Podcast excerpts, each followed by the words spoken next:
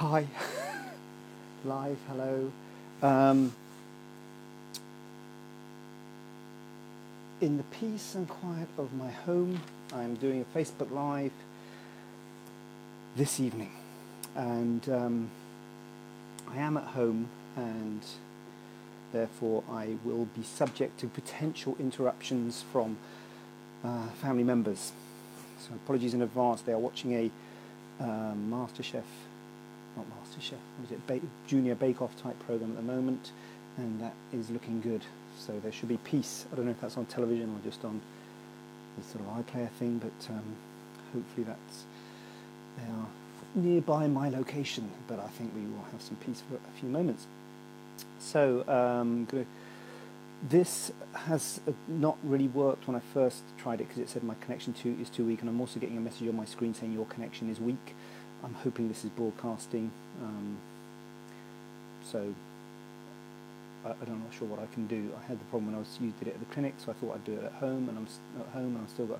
I don't know if we've got a weak internet at home. I didn't know we did, but I'm at the mercy of the elements, and I might get cut off. In which case, I apologise. But um, if I don't get cut off, I'm going to go through some questions. Um, I've got some questions here. I've just seen a question from Marla. Was it? Um, you just just now put a question saying about implants, so I will answer that question. Textured implants.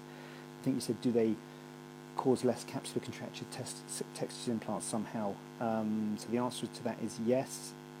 Textured implants cause, give left, less capsular contracture than smooth implants. The way it went, the, the, the sort of natural history was that they um, they developed breast implants, which were which were smooth surfaced implants. Then they developed polyurethane foam implants, which had a foam coating. The scar tissue grew, grew into the foam coating. They found that that had a lower rate of capsular contracture. Um, then they had problems with the polyurethane foam implants. So they said, "Oh, we can't use these polyurethane foam implants. What can we do?" And so they um, created textured silicone implants, which um, are trying to mimic polyurethane foam. And so this is a, a, a textured silicone implant. It's got a, like a roughened surface. It's not a smooth surface. Um, the problems they had with polyurethane implant, implants subsequently have shown to be perhaps not as bad as they thought. And so we do use this is a polyurethane foam implant. Um, one of the companies, this is actually a Mentor implant, and this company, Mentor, they, the way they make the textured implant is they get the wet silicone and they imprint it with polyurethane foam to try and mimic the foam. So, um, and the idea is that rather than the scar tissue growing as a sheet around the implant, the texturing breaks up that scar tissue so it doesn't form a, a sheet around there, and so when it contracts, it doesn't have um, uh, such an effect. Um, it's not quite as good as polyurethane foam, which creates a 3D. Um, it's a sort of 3D effect because the scar tissue grows into the foam, so that's got a lower rate of capsular contracture than the textured implants, but textured implants have got a lower rate of capsular contracture than smooth implants. So yes, texturing does um, uh, have an, a, an, effect on creating less risk of capsular contracture, and that is why it's trying to break up the scar tissue. So thanks for that question. Um, we've also um, got a question from Deborah from the private group um, asking about the Homdeski um, method of breast reduction and why don't we use it because it's got less scarring. I've got to say I had to look up that that method of breast reduction. I, I haven't heard of it. There's lots of methods of breast reduction. Um, it's not what I was familiar with. The general principle uh, and what the, the, point of this type of breast reduction, she was saying, is it gives less scarring, so therefore that's better. Um, and this is something with a lot of plastic surgery. Um, everybody wants less scarring. In fact, people want no scarring. And um, uh, the, the balance is always that a lot of plastic surgery, a lot of what we do, um, particularly with contouring the body, which is a lot of what we're doing, whether that be contouring the breast, contouring the tummy, contouring the face, um, what we're trying to do is tighten the tissues. We're trying to tighten things because over time um, things lose their elasticity and things stretch, things sag, gravity works on the body and everything goes south, and we all want to look like children who have very um, plump features and very tight, taut skin. And therefore, what we do is we often um, tighten the skin, and the, the way we tighten the skin is by removing skin and, and closing things tightly. And by if you're going to remove skin, you're going to give a scar. That's the bottom line. There's a lot of ways that people say they can do things without doing surgery and they can tighten skin and what have you, but really the, the best way to tighten the skin is to remove skin. If there was a way that we could somehow restore the elasticity of the skin, that would be great.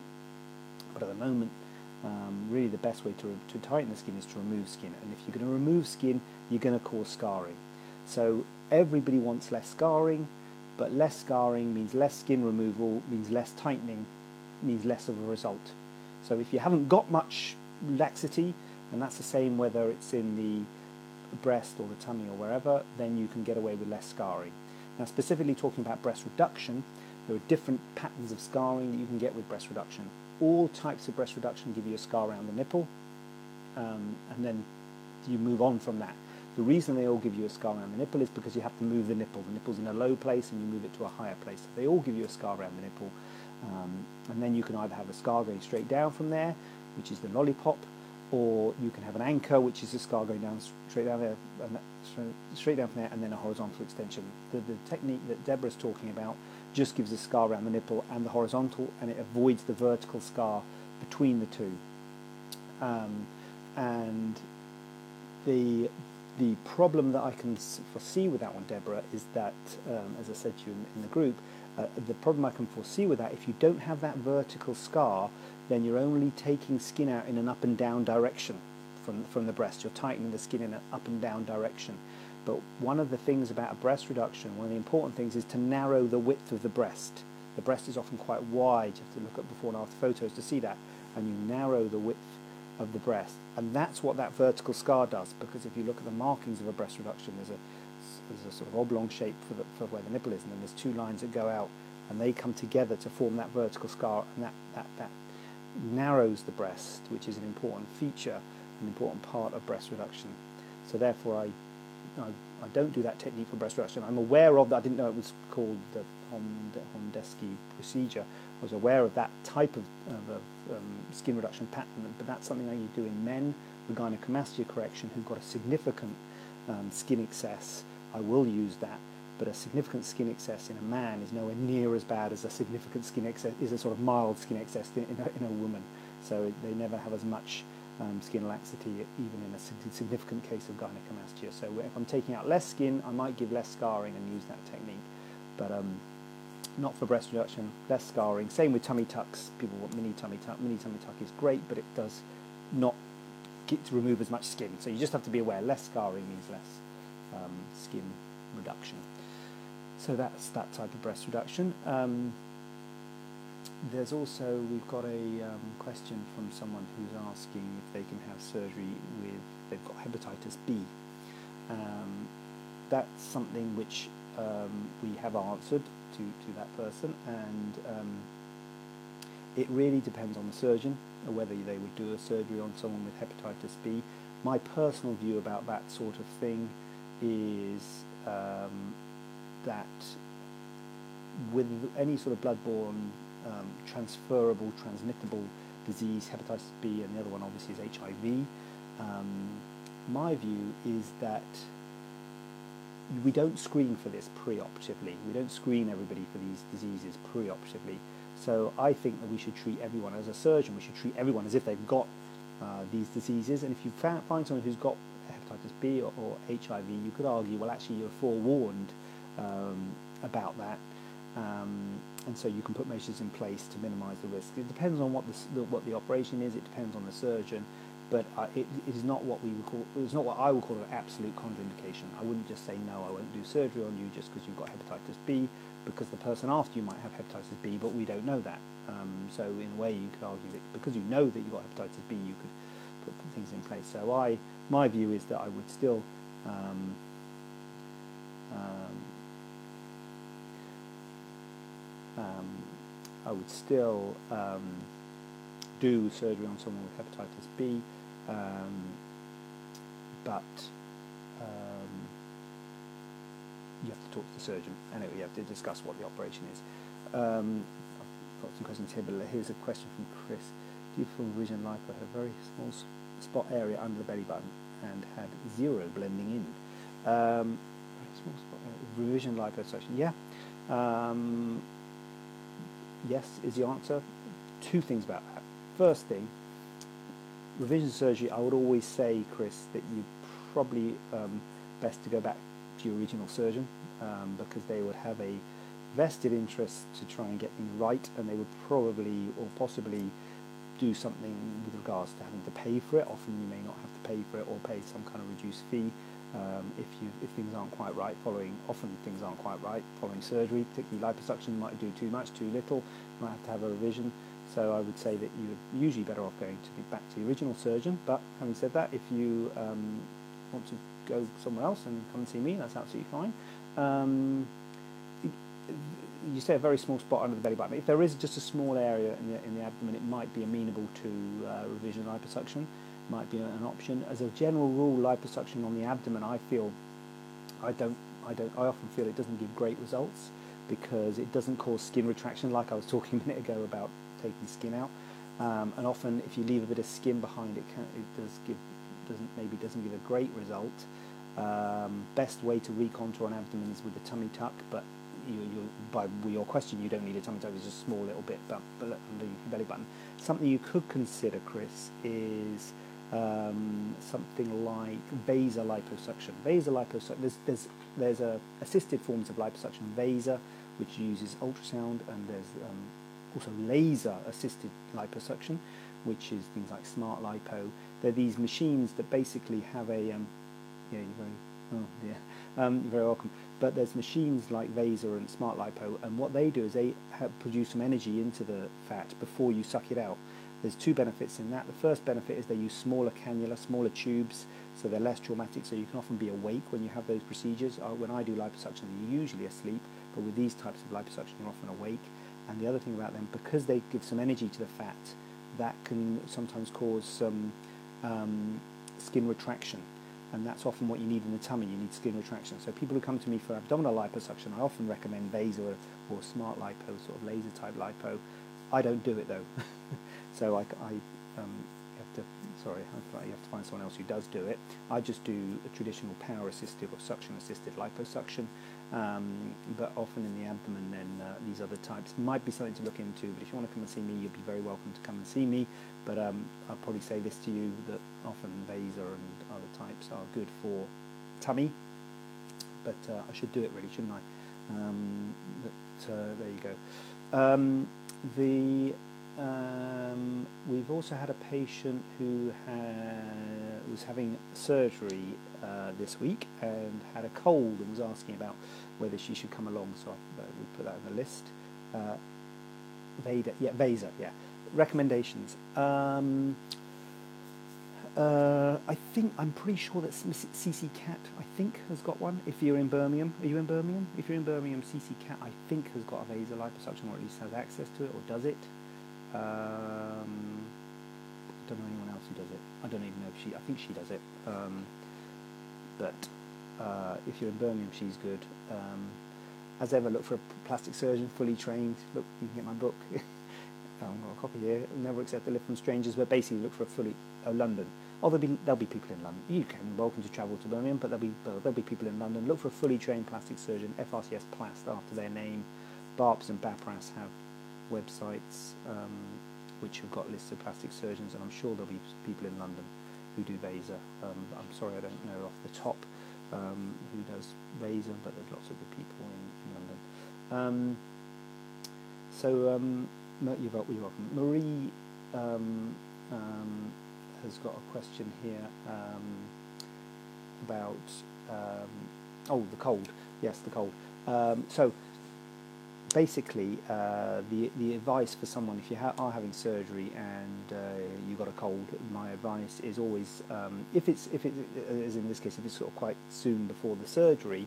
Um, first of all, if you are feeling not very well and you don't know what you don't think you want to you know go into a surgical procedure, then you may want to postpone the procedure, which is perfectly reasonable. So postpone it because I know you can feel pretty rough when you have a cold and you don't feel ill and you don't really want to be hit by a surgical procedure at the same time. But I understand sometimes people have worked out their work commitments and they want to have surgery anyway, and that's fine. Um, so if you really want to have the surgery and you're just worried from a medical point of view, if you're fit enough to have surgery, usually it's okay. But I would say to you, if it's quite close to the to the operation, which it usually is, because if it's far away before the operation, you're probably going to get over the cold. So it's usually the, the day before or a couple of days before the surgery. We're probably not going to be able to get anyone into that slot. So I would say to you, look, just come to the come to the hospital, get seen by the anaesthetist, and um, he or she can make an assessment on the day. Um, or if you want, we can get the anaesthetist to give you a ring and talk to you over the phone to, to see how bad you are to get an opinion But it's usually okay if it's just a cold and you're not feeling too bad. It's usually okay to proceed with surgery, but it's usually elective operations, elective surgery, which means it doesn't have to be done, and so it's something that you have to be in tip-top condition. So if there is any concerns, any worries, um, then we, it's, it's no problem at all to postpone it. Um, but that's the advice if you do get a bit of a cold or a sniffle before you before your op. Um, if you want to postpone, fine, but if not, come and talk to the surgeon. Can I, um, another one from the private group here asking if I can go to the water park after surgery. I think um, this is Taryn, you're um, two weeks, are you two weeks post-op, I think, um, and you can go to the water park, you can, and you can get your scars wet as long as you've um, you've you don't no longer needing any dressing. So what we, we I think we've taken the dressings off and just given some some gauze to wear, and as long as that gauze is coming off dry and you haven't sort of got like an open wound, then um, you can go into the water. But what I would say to you is you've got to take it easy. I'd say take it easy um, for the first three or four weeks after surgery. You can do stuff, particularly lower body stuff. So you know, well, walking lower body stuff, I guess. So um, you can do walking, things like that. The exercise bike is good. Running and um, what have you is, is not quite so good, but um, because of the boom, boom, boom. So that's probably about a month or so for running. But certainly um, walking and things is good after two weeks, and getting wet, you know, getting into the water is fine. But I won't go doing too much swimming, what have you. So messing about is fine, but just take it easy. It's a couple of weeks. Davina, we got some photos from you about your scar. Davina is, um, I think you're two months post-op, and you got a scar, and the scar was looking great initially, then um, it started to, it's looking a bit, it's a bit red and a bit thickened now, isn't it? Don't worry, that's normal. Your scar is totally normal. Um, um, no, no, I've posted this to you already, but um, that's the natural history of scars. Scars often look great when they when you first have it done, and then at four, four, six, eight weeks they can look a bit thicker, they can go a bit redder, and that's just what happens to scars. They, as they start to knit together, it um, can get a bit. Um, a bit I hope you can't hear that back that in the background. my microphone on, so I hope you're not picking up the noise. I don't know what's going out there. Um, they can get a bit knitted together and it can get a bit redder, a little bit more firm. That's why after about four to six weeks I get you massaging it with cream because it's often quite red and thick and then it takes another couple of months for it to settle down. So it's totally normal, your scarring is normal and uh, don't worry, that's absolutely fine. And um, just got an email from Ange. I don't know if you're out there. I don't know how I, I don't know if I can, how I can tell who's out there. But you want a tummy tuck or an abdominal abdominoplasty for your 50th and you're looking for the best surgeon. Um, my book tells you how to choose a surgeon. Um, yeah, but so um, basically, as I said to, to Chris, look for someone who's fully qualified plastic surgeon. That might sound like a weird thing because you might assume that everyone's a fully qualified plastic surgeon doing this stuff. They're not. Uh, there's not that many fully qualified plastic surgeons in the country, and there's a lot of people doing this who are not fully qualified plastic surgeons look for FRCS Plast after their name. Um, you probably won't find anyone who specialises in tummy tuck, just tummy tuck. Um, there's a few specialties in plastic surgery, burns, hands, head and neck, breast, cleft. Um, those, those, are the main ones. Skin, um, those are the main ones. Um, skin being like skin cancers and things. Um, tummy tuck isn't one. Oh, awesome, Sudici, you come in with a question, excellent. Um, um, that one up. uh, uh, Chris is going to feel bad now. I'm going to thumb Chris up. Um, um, so, oh. was I saying something about fully trained plastic surgeons? Not many in the country. Um, can't hear, but there's a loud buzzing. Oh, is it my new? Is it my new? Is my new? Is there a loud buzzing? Is it my new microphone? Oh no! Got a new microphone. I should have used the old one. Where's the old one? Um, oh god! Now you tell me. I've been waiting on for ages. Um, okay. Sorry. Is it bad? If it's bad, I'll take the microphone out. Um, okay. Oh, I was saying something about angin, abdominoplasty. So yeah, um, fully trained plastic surgeons, not many in the country. Look for some. Oh yeah, no one specialises. No one specialises in tummy tucks. So yes, uh, well I don't know anyone who specialises in tummy tucks. Um, okay, I'm going for it. Is that better? I've gone. I've gone. Mic. Mic. The mic is out. I've got that other one, but I don't know where it is. Uh, the mic's out. We're freestyling it. Hope you can hear. Is that better with the buzzing?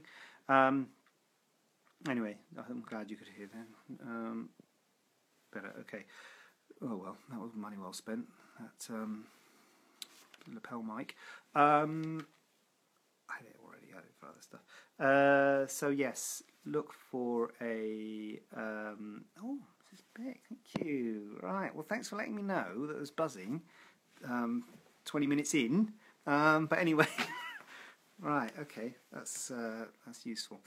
Um, so yes, so look for someone. Who, so it's plastic surgeon. Um, no, no, yeah. If you're looking for a tummy tuck, I guess people, you know, uh, for me, I because when I was in the NHS, most of my breast reconstruction I used was from the tummy. I did a lot of um, yeah tram flap type things where you take the tummy tissue. So I did a lot of tummy work. So I mainly do breast and body, but mo- most plastic surgeons will be doing tummy tucks. So yes, if you want to find the best, look for BAAPS, BAPRAS websites. You can find someone and. Um, that's how you find a good surgeon. And also meet them, meet a few. Don't worry about meeting a few. I think a lot of people get worried when they've seen other surgeons. I see people who feel a bit ashamed that they've seen other surgeons. We all know that you all see lots of other people. Um, we know, we know that, and that's fine. And, and I think any good surgeon will be happy that you're seeing other people. And if you get on better with the other person, then that's fine. No, no hard, you know, that's okay. Um, that's life. And uh, so, yes, yeah, see lots of people, or maybe not lots, but as many as you need to see look for before and after photos. Make sure it's there before and after photos. If you ask them about their qualifications and they feel a bit, they get a bit funny about it. Be worried about that, and that is the advice about choosing a surgeon. Um, so, and recommendation, look for someone's recommendation, although it's not always easy to get recommendation. So, Susie has saved you the question here, and we've got a question because I'm about, I'm, I'm out, I'm out on my list here. I'm going on the comments. Susie, after breast lift stroke reduction, do the sutures need to be removed? Are they dissolvable? I I use dissolvable. I think most people use. I think. I mean, I do a lot of these questions on RealSelf. I don't know if you see RealSelf. There's a Q and A thing, and a lot of times, um, I think it's always good to ask the surgeon that's doing it. I can I can talk in general terms, but really the surgeon that's doing it is the person who knows. So I use dissolvable sutures. I always use dissolvable sutures with breast reductions. I think most people do but I don't know. There might maybe I don't know. Maybe some people don't use dissolvable, and they use. It's not perfectly reasonable to not use dissolvable sutures, and and um, the, the, the, the difference between dissolvable and non-dissolvable is that non-dissolvable sutures you can predictably um, take them out at a certain time, and so if you're very um, worried about this getting the best quality scar and the skin's going to heal in a short time frame, you use non-dissolvable sutures. That's why we pretty much always use non-dissolvable sutures on the face because the heal the skin heals very quickly and you need a good quality scar. Somewhere like the breast, you want to have you, it's more important that the sutures are in for longer because you need to get the strength there, especially a breast reduction or a lift. You need the strength to be there for um, to get the wound to be healed, and so you want the sutures to be in there for longer. Um, and the the problem with dissolvable sutures is the scar does go a little bit red as it's dissolving, as Davina you have noticed. Um, but the, the scar does go a little bit red while it's dissolving, um, and they can cause a bit of irritation. Sometimes they can spit out. So they can cause some problems, dissolvable sutures, but they stay there for longer, and that keeps the strength there and the wound healing and what have you. After about six months a year, the result is the same, but dissolvable sutures it's a little bit red in the first few months while the stitches are dissolving. Um, but it's always a balance between the strength of the, sk- the scar, the strength of the wound, how much tension it's been put under, and the part of the body that you're operating on. So, as I say, the face always heals well, so you pretty much always use non-dissolvable on the face. The trunk, the body, you often use. You're welcome. You often use. Um, um, you, you, usually use non-dissolvable sutures. There is one if it's me. Um, I always use my last suture is at, the, at a breast structure at the T junction. I always use put on the outside just because that's where the confluence of all the sutures are. It's the tightest point, and I always put the knot on the outside. So patients always think, hold on a minute, you've left the stitch there because they can feel a knot at the outside of the skin, and they think, oh, he's left that stitch. That stitch has to come out. It doesn't have to come out. It dissolves and just falls off. But I just deliberately, I try and tell people. I sometimes forget to tell people, and they think, oh God, he's left the stitch. But I, if they do say something, I say, oh, I haven't left the stitch. It's just the last one on the outside because that's where all the stitches come together. So yeah, bottom line, I use dissolvable. Ask your surgeon what he or she is going to use, but um, I think a lot of people use dissolvable um, for those reasons. And we use several layers of dissolvable sutures. Um, so, excellent, thank you. I have, um, sorry about the buzzing, first half uh, of the thing, trying a new technique with a new mic um, back to the one in the, the white one in the ear looks like um, next week. And if you've got any more questions, go for it now, or um, or e- um, email or post on Facebook or whatever, and I will we'll make a list and we'll go through them next week. So thank you all. I'm gonna um, sign off now. Uh, so thanks very much. Nice to see everybody here. Uh, some old faces, but not you know people I know. I mean, not old faces. And uh, yeah, speak to you soon, and I'll do it again next week. I have above Susie. Yeah, I have above Susie. Yeah. yeah. What's that mean, Mrs. Bick? Is that a question? Um, okay. I have. I'm trying to think, how that could have been a typo. Anyway, you have above Susie. Um, okay. Um, so I'm going to sign off here, if that's okay. And and uh, and yeah, oh, awesome. Sorry, you, uh, you, yeah. Can I sign off now, Mrs. Big? Is that all right? You got? Have you got? Have I got any missed questions? I don't think I have. No.